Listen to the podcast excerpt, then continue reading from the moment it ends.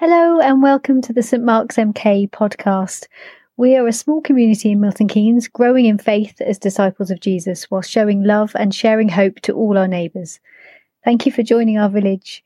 We hope this conversation about building a life of peace and meaning helps you. It will make much more sense if you use these episodes as conversation starters with others and see where the grace of God leads you.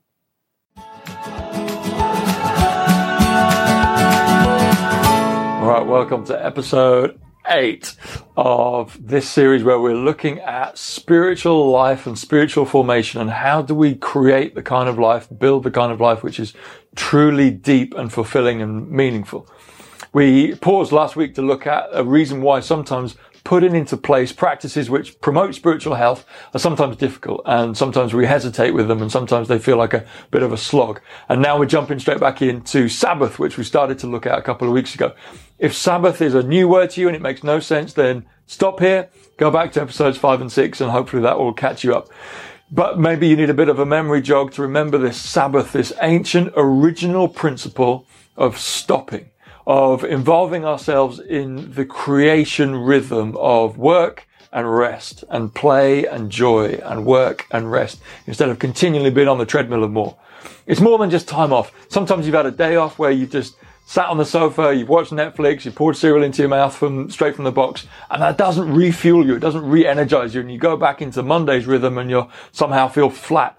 Sabbath is way more than just time off. It's something that is refueling and recreating and re-energizing and refocusing. And so there's something purposeful about it. If you've started a Sabbath rhythm of any sort, what you might have noticed is this fear or this insecurity that kind of rises up. It feels uncomfortable just to stop and do nothing. There's no output to point to and say to the whole of the rest of the world, Hey, look, I'm really important. Look at what I created when you just stop for me, I get to the end of the day and I think, oh, I haven't achieved anything. I haven't done anything. I'm not of worth. And I think that's because so often I want to be valuable and stopping makes me vulnerable. I feel vulnerable. I feel like I haven't given anything, contributed enough.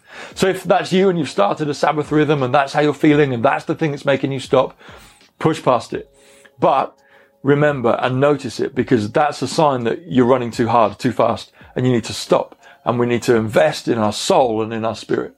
And once you stop, you remember this, that our Christian faith, the way of Jesus is not built on output.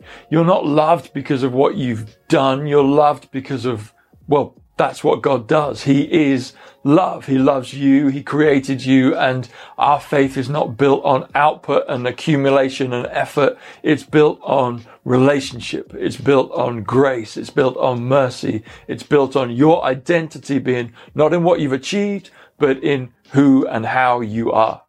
There's this guy called Pete Scazzero who writes brilliantly on emotionally healthy spirituality. If you get a chance, check out any of his writings.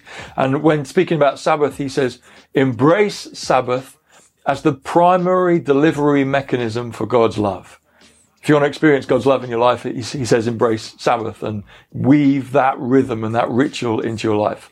He says Sabbath has four elements. The first of the four elements is that Sabbath is core to spiritual formation. That's what we're doing at the moment. We are forming ourselves as spiritual beings.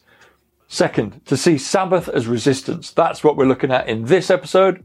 To see Sabbath as play is number three. To understand Sabbath as revelation of God's love is number four. So to understand Sabbath, we need to understand the context into which the command, the gift was given. Now, if you know anything about musicals, you know that Joseph and his amazing Technicolor Dreamcoat have led this family down to Egypt. And this was a time before there were nation states and there were families. And so Joseph's family, the Israelites, have now moved down to Egypt. And over hundreds and hundreds of years, they, you know, they do what people do, and there's lots more of them after hundreds and hundreds of years. Only the Egyptians don't really like this people group that sprung up amidst them, and so they force them into slavery. They give them the worst of the worst jobs. They treat them as outcasts. They abuse their power over this Israelite people group. Eventually, there's this one guy called Moses who just flips in response to this, and he murders this Egyptian slave driver.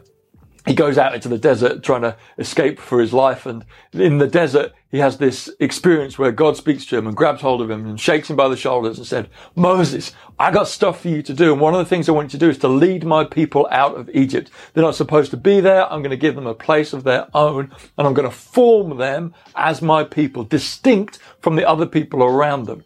And so you might know the story. This is cutting it really short. The people get out of Egypt and they end up wandering around the desert for 40 years looking for land.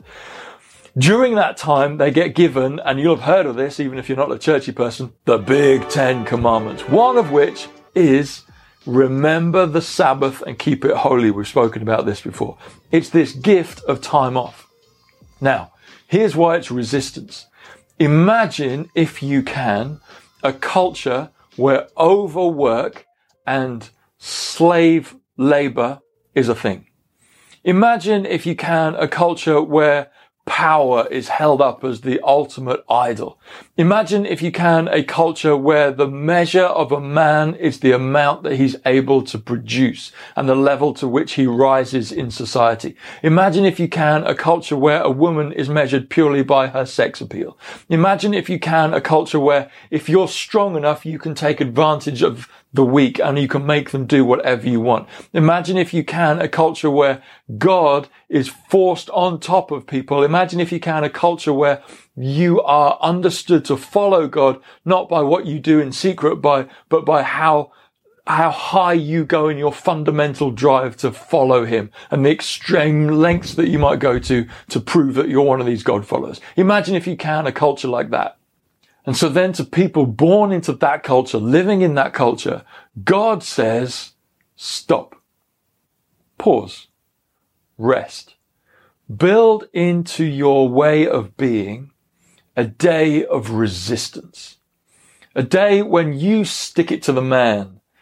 John Mark Comer says it's guerrilla warfare, a day when to all the forces that beat down on your levels of contentment, you stop and you say, no more. The adverts don't come into my eyes and to my mind today. Today I'm happy with what I have.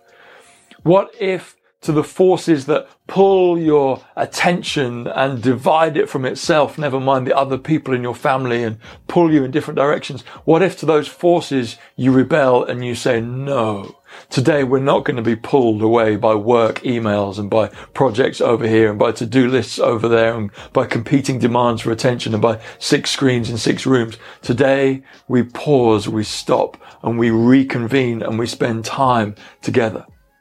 What if to the forces that say you need to buy more, to achieve more, to work harder, to work out more, you say, no, today I stop. To the empire that says you need to look better, look younger, look thinner, work on your body more, you say, stop. I am good with myself today. To a boss that keeps emailing and the notifications that keep dominating your mind, you say, stop if we zoom out a little bit and we say to an empire which makes children on the other side of the world work in slave conditions so that I can buy this t-shirt at a price that doesn't mean all that much to me, that I say, stop. I don't need to buy more today. I'm going to be part of a system of resistance. This is the resistance that the Sabbath writers speak about, that you resist the empire. There's this old cheesy saying, but it said it took just a matter of moments to get the people out of Egypt, but it took years and maybe still hasn't happened to get Egypt out of the people. This point was there was this empire, this force, which was a driver of more and accumulating and stuff and where evil won. And the point now is that we want to create a rhythm of rest and recreation and of focusing on different things and of play and of joy and delight and refusing to be part of the empire for a day. And this is a beautiful piece of resistance that isn't open to everybody and some sometimes feels like you need to do it in secret, but it just says to this empire, no, not me. You don't get me today. And this empire is pervasive, right? It even happens in lockdown. Did you notice that when lockdown started, there were all these voices that jumped straight onto social media and they said, great, in this time that you've got, don't sit in the time. Don't rest in the time. Don't enjoy the time. Don't embrace the time as a gift. No, no, no. In that time that you've got, why don't you learn to do vegan knitting? And why don't you learn to take up Egyptian hieroglyphs? And why don't you become fluent in 16 different European languages? because if I'm not valuable, if I'm not doing stuff, if I'm not achieving stuff, if I can't account for my presence in the world, I'm not enough. Sabbath says you're enough as you are, created as you are, right back to page one of the story, because you're created by a loving God in his image. And you don't need to pile stuff on top of that. And so here's the question. Do you feel valuable when you're not producing? Do you feel vulnerable when you stop? What are the reaches that the empire has into your life? Where does it get its claws onto you and drag you under? How could you resist the empire by building a rhythm of Sabbath this week? Thanks for listening. Keep the conversation going with friends and join us anytime. Have a look at stmarksmk.com to see what our village is getting up to. You're so welcome to join us. Until next time, be blessed by the giver of peace.